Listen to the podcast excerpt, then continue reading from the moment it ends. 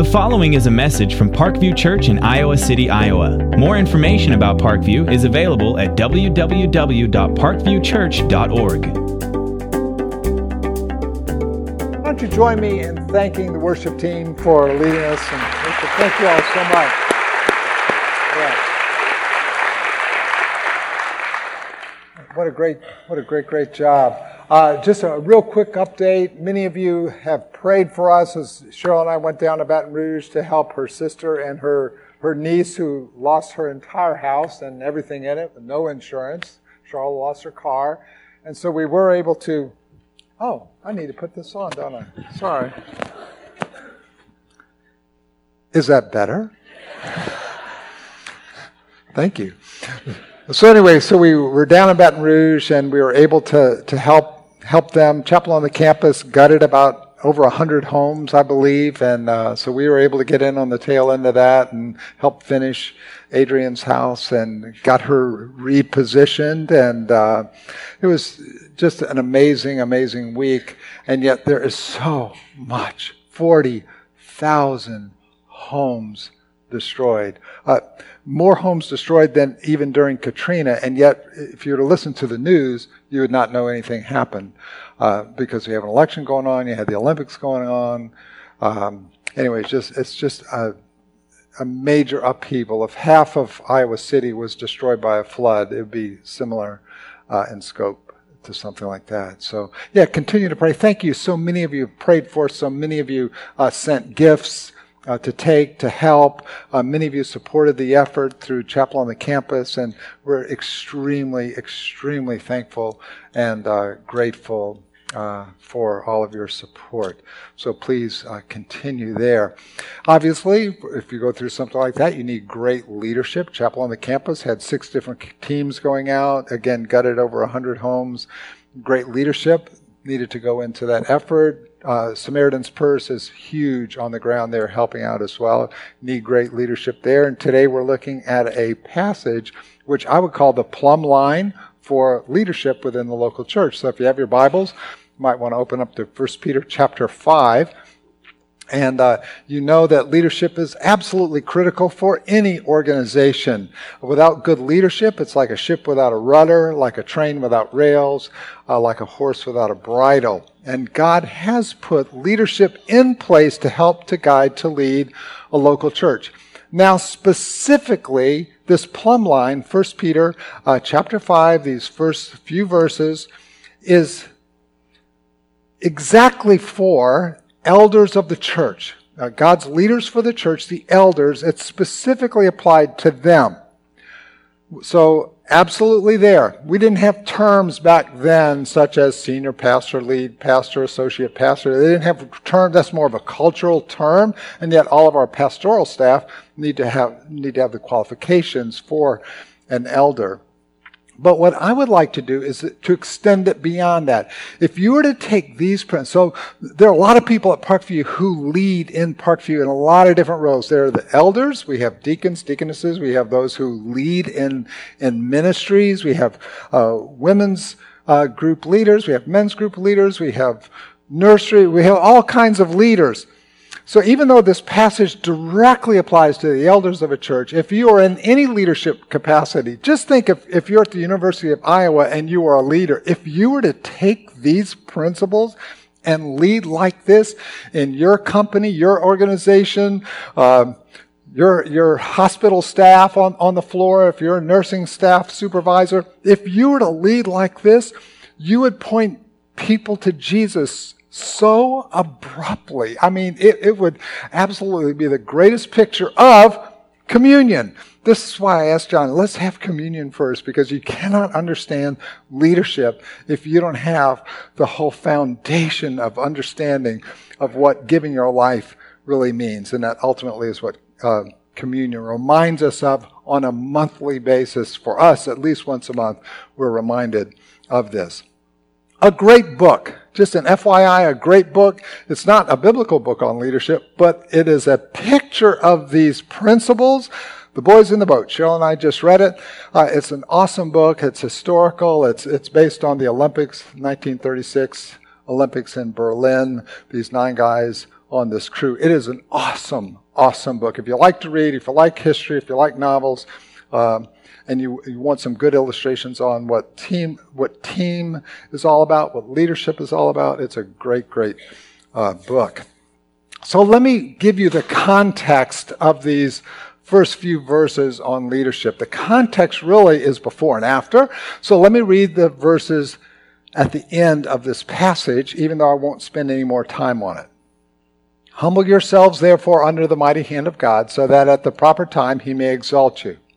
Casting all of your anxieties on him because he cares for you. Be sober minded. Be watchful. Your adversary, the devil, prowls around like a roaring lion seeking someone to devour. Resist him, firm in your faith, knowing that the same kinds of suffering are being experienced by your brotherhood throughout the whole world.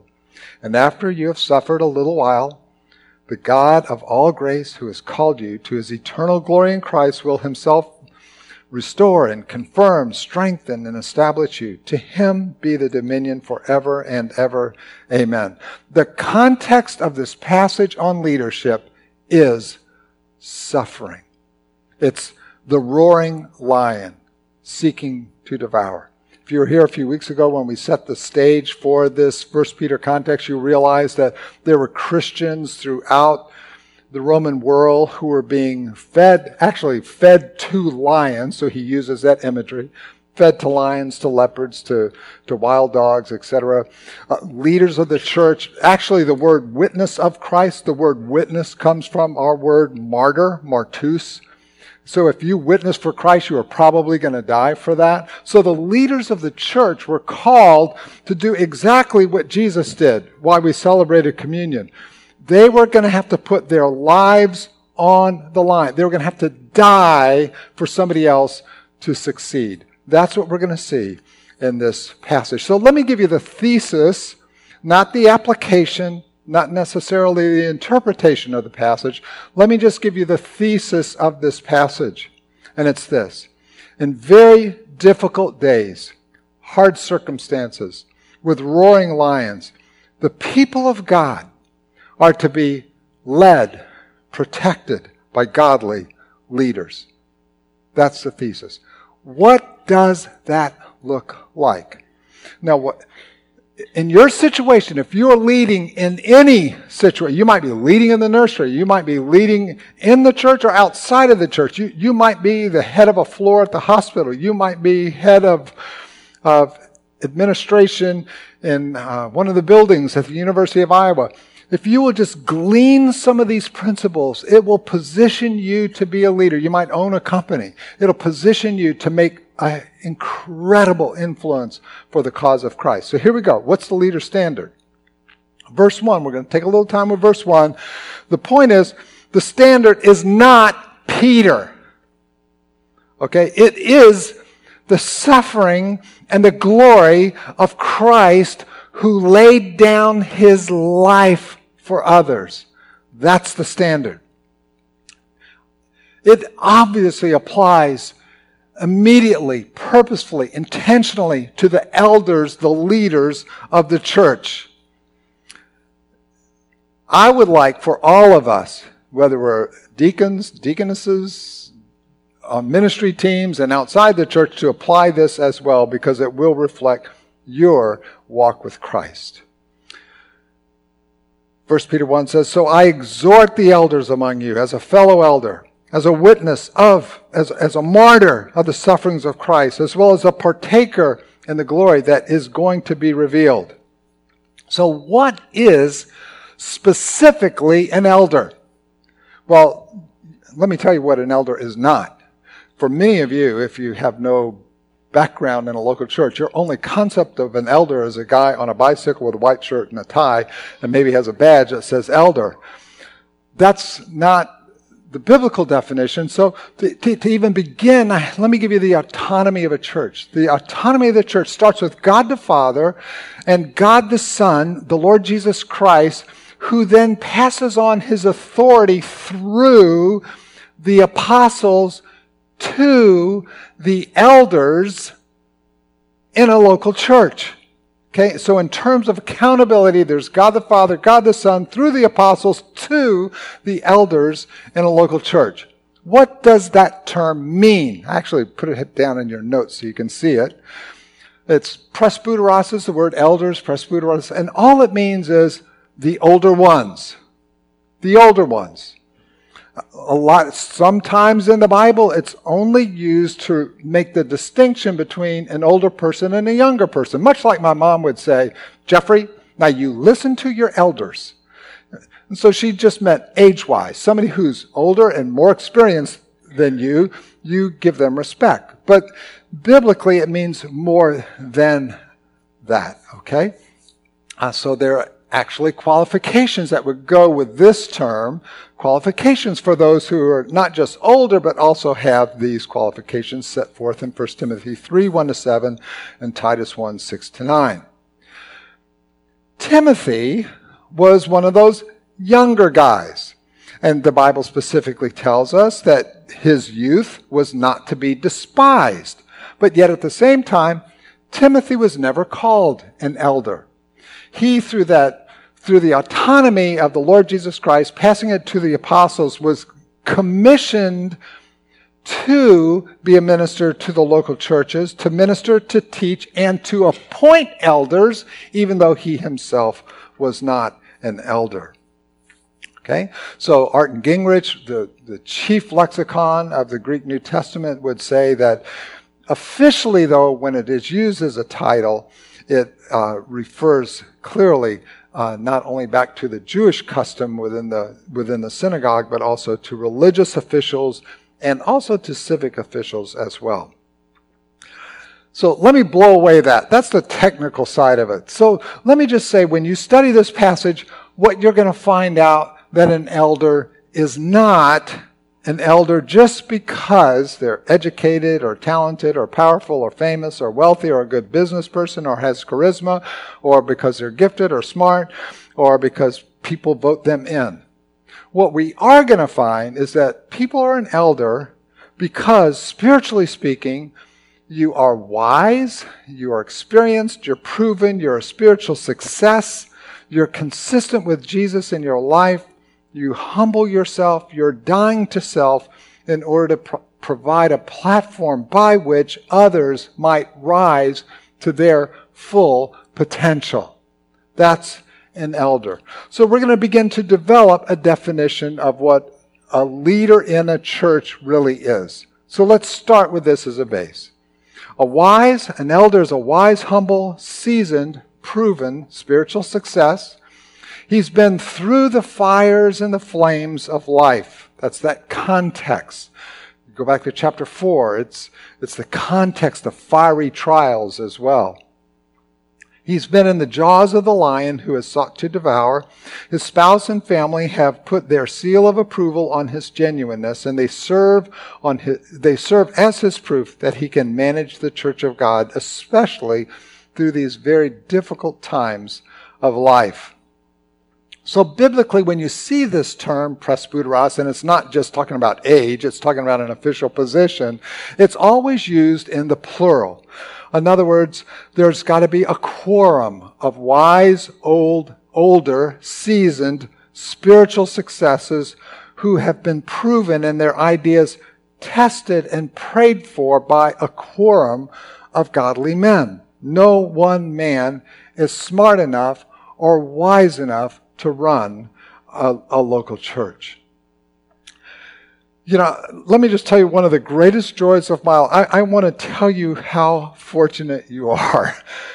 Um, one of the greatest joys over the 25 now going on 26 years of being at Parkview has been we have been so incredibly blessed by a plurality of godly leaders. I, I can't tell you how fortunate we all are that we've had this. Both, uh, whether you, know, you might use the words lay or, you know, more of a pastoral elder uh, or a lay elder. God has blessed Parkview. Uh, it, it's been absolutely my greatest joy to have rubbed shoulders with with men who absolutely love the Lord, who love their families, who love you, who would lay down their lives for you, who care for you, who pray for the mission of this church and the vision of this church, who dedicate their time.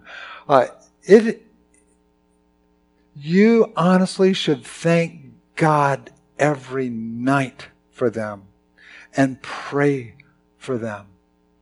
Um, I just can't tell you how much I thank God for that. I thank God that I'm in a church, honestly, where I'm even able to pass the torch to, to a younger leader, a younger elder who will carry the position of, the, of, of lead pastor, so to speak, on into the next generation. I am so thankful for, for Doug Schillinger. Um, he was my first hire, you know, years ago, very first one. And, uh, you know, he's a guy who absolutely loves the Lord, loves his family, loves the mission, loves the vision, um, and, and is very quick to give his life so that others can be successful. And um, I thank God for I thank God for the staff that we have who who pour their lives out for for your families. Uh, I, I don't want to start naming names and stuff, but I mean I am just thankful to God for them. And we have a, a number of, of, of, women who serve in different kinds of leadership positions that are exactly the same way. They just dedicate their lives and uh, give themselves. So, what are elders? Elders are the local church's leadership consist, consisting of wise, seasoned, proven, spiritual men who work in unity and diversity to seek the will of God and equip others for the work of ministry. Well, what's the leader's standard? Let's get specific now. What is the standard of leadership? Now we're going to go to the second part of verse 1. A witness of Christ's suffering. That's the standard. A, he's a witness, martus, martyr. It, it's consistent. If you're a witness, you're going to die in that time period. You witness, you die. Just that simple. He's a witness of Christ's sufferings. This, listen, this was Peter's model. The model of leadership is not that you come to be congratulated, that you come to be served, but to serve and to give your life as a ransom for many. A leader follows Jesus. A leader lays down his life so that other men and women can step on him to raise them up to the next level. Let me, let me give you a test of a godly leader. And again, I'm underscoring that of elders, but please do apply it even if you own a business. You'll do yourself well. You'll do your employees well if you apply these same things to you in leadership. The test of a godly leader do you position yourself to elevate yourself to greatness? Or do you position yourself in order to propel those around you to achieving their full and lasting potential? That's the test of a godly leader. The third part of verse 1, as well as a partaker of the glory to be revealed, or and one who also will share in the glory revealed, ask yourself, did Jesus, did Jesus have glory? Of, of course, yeah. But see, secularly speaking, we think of leadership oh, I want that position so I get glory now. I want, I want recognition now. I want glory now. I want position now. But for Jesus, our, our standard is, and one who will also share in the glory to be in the future revealed. Jesus had glory, but it came after his suffering. That's when a leader gets glory. There's glory, but it comes after love. It comes after humility, after service, after obedience, and if need be, it comes after death. So you give your life as a ransom. Then there comes glory. It was true for Christ. It will be true for any leader in a church. So let's expand this definition a little bit more. Churches are to be led by a group of wise, proven, godly spiritual successes. They follow the example of Jesus. They don't lead by domination, but they lead by serving. Like Jesus, they're people who lay down their lives to make others successful. This is the type of leader that can humbly lead and protect God's flock from the roaring lion and as well as the trials of life and encourage the church to stand strong, firm, and steadfast in the faith. I think this is one of the things that I admire so much about Doug, Doug Schillinger. I mean, he's been, you know, in this new position about a year, close, not even, I guess, close to a year. I mean, and already we're starting an East Side campus, you know, with singers like that, you know. so he's, he's willing to lie down that others might take off, that, you know, to unleash others to fulfill their God given call. I just highly admire that. And other staff do this as well. It might not be as observable, uh, but um, others do that as well. What's the leader's responsibility? Verse 2 Shepherd the flock of God that is among you, exercising oversight, oversight, not under compulsion, but willingly as God would have you, not for shameful gain, but eagerly. So there's one verb that's used. Poimaino, to take care of, to feed, or it's to shepherd, to be a shepherd. The elder's chief responsibility is to shepherd the flock of God. We're going to see it because there is a chief shepherd who's going to return. We're the under shepherds, but there is a chief shepherd. Um, Paul says to the Ephesian elders, Keep watch over yourselves in the meantime, and all the flock of which the Holy Spirit has made you overseers. Be shepherds of the church of God, which he bought with his own blood. I know that after I leave, savage wolves will come in. So on one point, he uses roaring lions, you know, because of the situation they were in. Roaring lions, here it's savage wolves. We're going to come in among you and will not spare the flock. So what does it mean to shepherd? So I just sort of consolidated down to five terms, looking through the Old and New Testaments. What does a shepherd do? On the one hand, a shepherd gathers lost sheep. So Jesus came to seek and to save the lost. And so the first thing that we do as a, as a church is we focus on the mission, and that is to gather those sheep who are lost. That's, we might use the word evangelism here to win the lost, to, to help people come to faith in Christ. But that's not it. It's, it's not just that. It's a shepherd also feeds the sheep. This is one of the qualifications. They're apt to teach they can actually take the Word of God and teach the Word of God so that others can grow um, and become more like Christ. So they feed the sheep. Thirdly, a shepherd protects the sheep, especially during these very difficult times. You can imagine, Jesus said in John 10, a hireling is going to run, but a shepherd, a good leader, a shepherd who's leading will lay down his life for the sheep. So sometimes an elder, a pastor, a shepherd needs to draw the line. Sometimes they'll need to confront error, confront sin, to discipline, to take a courageous stand. At the same time, they celebrate successes. Uh, they are, we find in some of the qualifications, they're gentle, they're compassionate, but at the same time, they're vigorous. It means sometimes they might have to get in your face uh, but they're not anemic or vacillating or people pleasing or vote canvassing. Uh, that's the call of an elder. Fourthly, a shepherd leads the sheep. The shepherd doesn't say, go that way. A shepherd says, come follow me as I follow Christ. And if I need to lie down so that you can be elevated, I will lie down and die to myself so you can be elevated. Fifthly, a shepherd cares for the sheep. That means when somebody gets hurt or wounded or abandoned or in a financial mess or loses a child or gets cancer, you are there to walk with them to care for them, to shepherd them. It goes with the job. So gathering, feeding, protecting, leading, caring for the sheep. Now, why would an elder do that? It's because this is the church of God.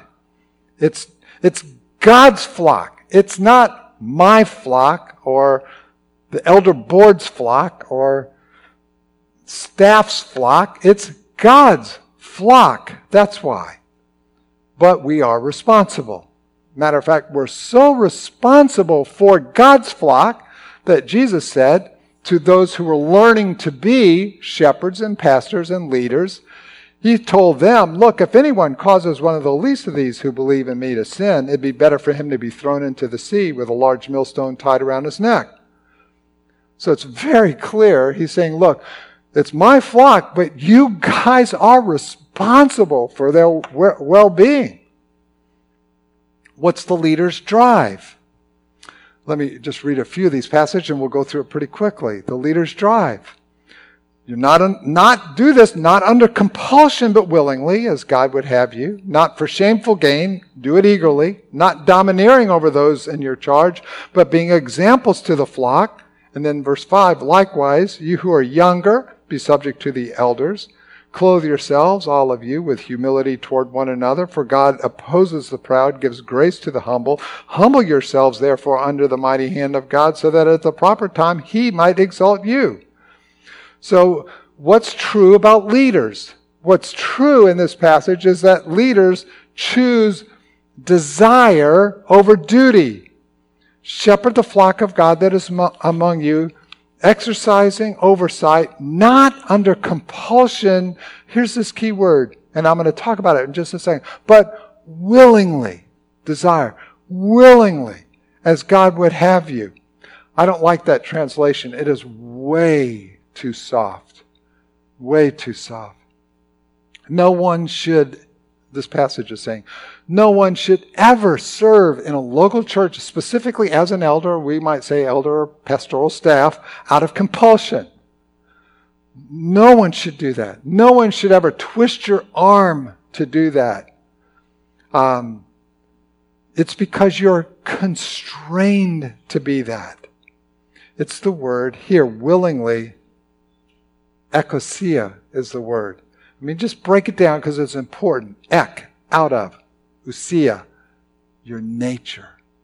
Your nature. You, sh- you shouldn't be harangued to do this. Your arm shouldn't have to be twisted to do this. You should so want to do this because it flows ek out of usia. It flows out of your very nature. You're, you're compelled to because God has called you and designed you to do this. You're convinced that it is God's will for your life. Why would you want to be so convinced? Because it's going to require that you lay your life down and die so that others can succeed. It's got to be that convincing. That's, that's why to understand leadership, it has to come after communion. And we're called to follow Christ. Just just think if whatever organization you're in, whether it's at the University of Iowa or at City High or West High or school districts or whatever, think if you served like that. Can you imagine what it would do for the glory of God if you served like that? Leaders, secondly, choose giving over getting. It says not greedy for money, but eager. And now I'm going to hit that word in a second. The eager part. You got the greedy part. The eager to serve. Basically, he's just saying a pastor or an elder doesn't have ulterior motives here. It's, it's not what drives this person. Certainly the church, and we do find out there those who work hard at preaching or teaching are worthy of double honor. In other words, they are supported there but you don't make a lasting impact by what you make. And this is true for any leader. You don't make a lasting impact by what you make. You make a lasting impact by what you give. That's where you make your lasting impact. Influence comes from giving, Um, it's influence that lasts. It has honor attached to it. It is not having money. That's not the issue. It, it, it, has nothing to do with how much money you have. The problem is the greed, okay? So you don't minister because of what you get out of it. You minister because of what you can give. And now here's this next word I want to concentrate on. We did the one, exousia. It comes, you lead because it comes, it's out of your nature. You're compelled to do it. And now I want us to look at this word. You are so eager to do it. Prothumos is the word. You thermos bottle. You've heard of the word thermos bottle. Why do you have a thermos bottle? Because you keep your coffee hot, right? It's, it's toward heated passion. It, it's, it's your passion. You, you do it because you're not just, okay, I'll do it. It's because you, you have hot passion to do it. Or you could translate it with great eagerness, you do this. Great passion. Or as the apostle Paul would say in 1 Corinthians 9:16, woe is to me if I don't. He has hot passion. It comes out of his nature. He has hot passion to do this. I'm, I'm amazed. I almost chuckle if people say, Well, Jeff, have you thought about retiring? When are you going to retire? And I'm thinking, Do you have any concept of even the question for somebody in leadership? I mean, if, if, if it's something that flows out of your nature and it's this heated passion to do, how do you turn that off? I, I, think the only way you could turn it off is if you never had the disease in the first place, I guess. Um, I, I, think of Cheryl, my wife, to give you an, an, illustration, a little different illustration. It's like Cheryl, um, she, it's her nature to be a mother. She's the best mother in the world. I, am I'm, I'm telling you, and I, have said this once before, a couple times before, but you know, if Mary wasn't born yet and they were looking for somebody to give birth to Jesus, they would have picked Cheryl. Because it's her nature. It's her nature to be a mother. It, it, and it, she has a passion for being a mother. That'd be as silly as somebody going up to her. Hey, Cheryl, you going to retire from being a mother? Are, are you kidding? But that, that's what's got to be inside of a leader, a church leader. It's got to be so consuming, or otherwise they'll never put their life on the line to die so that others can advance. Okay? It wouldn't happen. Thirdly, leaders choose being an example over control. Verse 3 not lording it over those entrusted to you. In other words, like in the Old Testament, it, it would be Moses. It'd be Moses with the children of Israel, and he says, God, kill me, not them. It would be David when God was judging Jerusalem. God, these few sheep, what have they done? Take my life, don't take their life. That's the cross. That's what happened at communion. That's what God's calling leadership to. It'd be the Apostle Paul in Romans chapter 9, verse 3. Uh, would that I were accursed for my brethren. Lord, take my life, don't take theirs.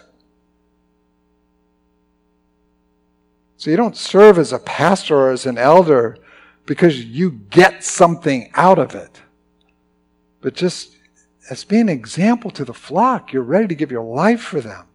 Fourthly, leaders choose humility over pride. Likewise, you who are younger, be subject to the elders. Clothe yourselves, all of you, with humility toward one another. For God opposes the proud, gives grace to the humble. Humble yourselves, therefore, under the mighty hand of God, that he, at the proper time, might exalt you. And that's what Jacob did, you know, and he had us raise our hands as we sang that. It was so awesome. It's just humility saying, God, we're absolutely 100% dependent upon you. We are crying out for your direction, crying out for your guidance, crying out for your leadership. We, we are waiting on you to lead. That was what happened on the cross. Being found in human form, he humbled himself by becoming obedient to the point of death. So, who are the leaders of a local church? What are elders supposed to be? And please do apply this to whatever situation you're in. They are wise, seasoned, proven spiritual successes. They've been through the fires and the flames of life and emerged proven. They've been in the jaws of the lion who has sought to devour them and emerged victorious. They've avoided the devil's trap. His wife and family put their seal of approval on his genuineness, and they stand as his proof that he can manage the church of God, especially through the very difficult times of life. He is likable because of his kindness. He's on the front line of evangelism and discipleship, and you don't need to ask him to do it because he is a leader and he is doing it because it flows out of his passion. It flows out of his nature. So, what about the judgment, the leader's judgment? Verse 4, and we'll wrap it up real quick these first few words, let me tell you, don't just, because this, on the one hand, it's the most sobering verse, and on the other hand, it's the most encouraging verse. Those first few words are incredibly sobering. When the chief shepherd appears, we're under shepherds. The chief shepherd is going to appear. And we will as leaders, as elders, as pastors of a church, we will have to give an account. You will, Peter says, you will stand before the chief shepherd, the chief elder, and he will judge you for how you dealt with the church, with the sheep. Did you lead? Did you treat my flock well? Did you love my flock? Are they better because of you? I honestly stand absolutely amazed when I look at some churches. Folks, when I look at some churches today, some pastors today who deny the virgin birth, who deny the deity of Christ, who deny the second coming, deny the biblical inerrancy, choose to minimize whatever sin is most fashionable for the day. I have you no concept of the fear of God? That someday you will have to stand before God and give an account? To me, it's the most sobering phrase in this whole text when the chief shepherd appears. But then the most encouraging, and when he does, and when that chief shepherd does appear, you will receive the unfading crown of glory, the Stephanos of glory. A couple of different words are translated crown. One Jesus wears, the diadem, that's sort of the metal, the gold crown. This is the crown that they would wear in the Olympics, so to speak. It's made out of celery. It would last for a little while and disappear. But this one, he says, you're going to wear that Stephanos because you competed according to the rules. You won the race. Uh, you, you did a good job and you're going to get that Stephanos, but it's going to be unfading that celery isn't going to degenerate for you. Or as Paul would say, I've fought the good fight, I've finished the race, I've kept the faith, henceforth there's laid up for me the crown, same word, Stephanos of righteousness, which the Lord, the righteous judge, will award to me on that day. And not only to me, but also to all who have loved his appearing. Okay, you ready? Leaders. You're at the University of Iowa. You're at Southeast. You're in the nursing home. You know, you're in your business. You are a leader of a ministry here. You're the leader of the nursery here. You're a deaconess, a deacon. If you are especially an elder, a pastor in this church, here it is. As leaders, we are not winners because we can outrun others. We're not winners because we can outflank others or outrank others or we can beat others to the top. We're winners because we can defeat ourselves and we can beat our bodies and make it our slaves and run the race so that others can succeed. And if we run that race well, when that chief shepherd appears, we will get to hear from his lips, Well done, thou good and faithful servant. So let's wrap it up. Who are the ones who should lead the church?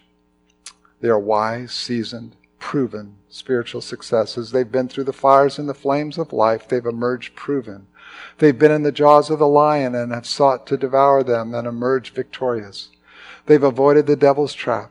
Their wives and families put a seal of approval on their genuineness and stand as proof that they can manage the church of God, especially through the very difficult times of life. They're doing the work of evangelism, discipleship, protecting, leading, caring for the sheep, and they will always choose desire over duty, giving over getting, being an example over being in control, and humility over pride. Leaders fear God, and they know that they will incur a stricter judgment, but are encouraged, knowing that the investment of their life will pay eternal dividends. Let me tell you how I want us to end.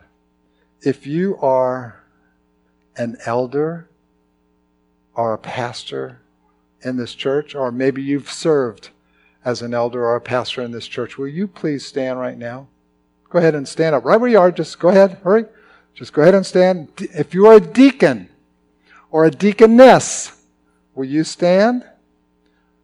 Go ahead and stand. If you are part of a leadership team, maybe you're leading in some capacity and you can take some of these elements and apply them to your life, would you please stand? And if you're a leader in the community, maybe at your work, maybe you're a boss to somebody, would you stand as well? Go ahead and stand up.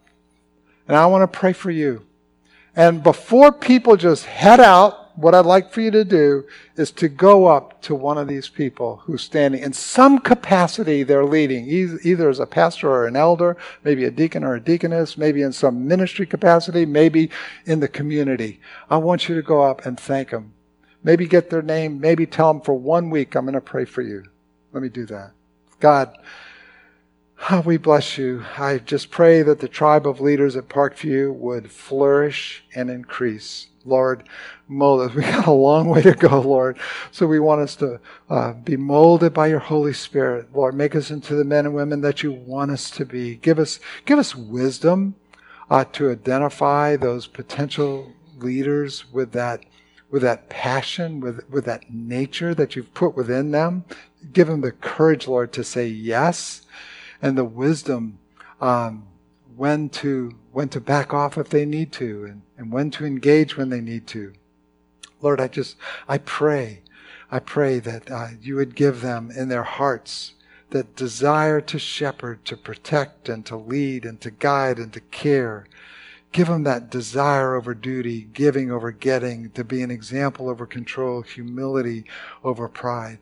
I pray, Lord, that for all here who are in some form of leadership capacity, God, that you would use that example, whether it be in the workplace or in the church, use that example powerfully to point to the Lord Jesus Christ and his giving his life on the cross for us. We love you. We thank you. In Jesus' name we pray. Amen. Thank you for listening to this message from Parkview Church in Iowa City, Iowa. Parkview's mission is to love God, love others, and serve the world. If you live in the Iowa City area, we invite you to join us in person for services every weekend. You can get service times and directions, download messages, and get news and information about Parkview Church by visiting www.parkviewchurch.org. You can also contact us by phone at 319 354 5580 or write to us at Parkview Church, 15 Foster Road, Iowa City, Iowa, 52245.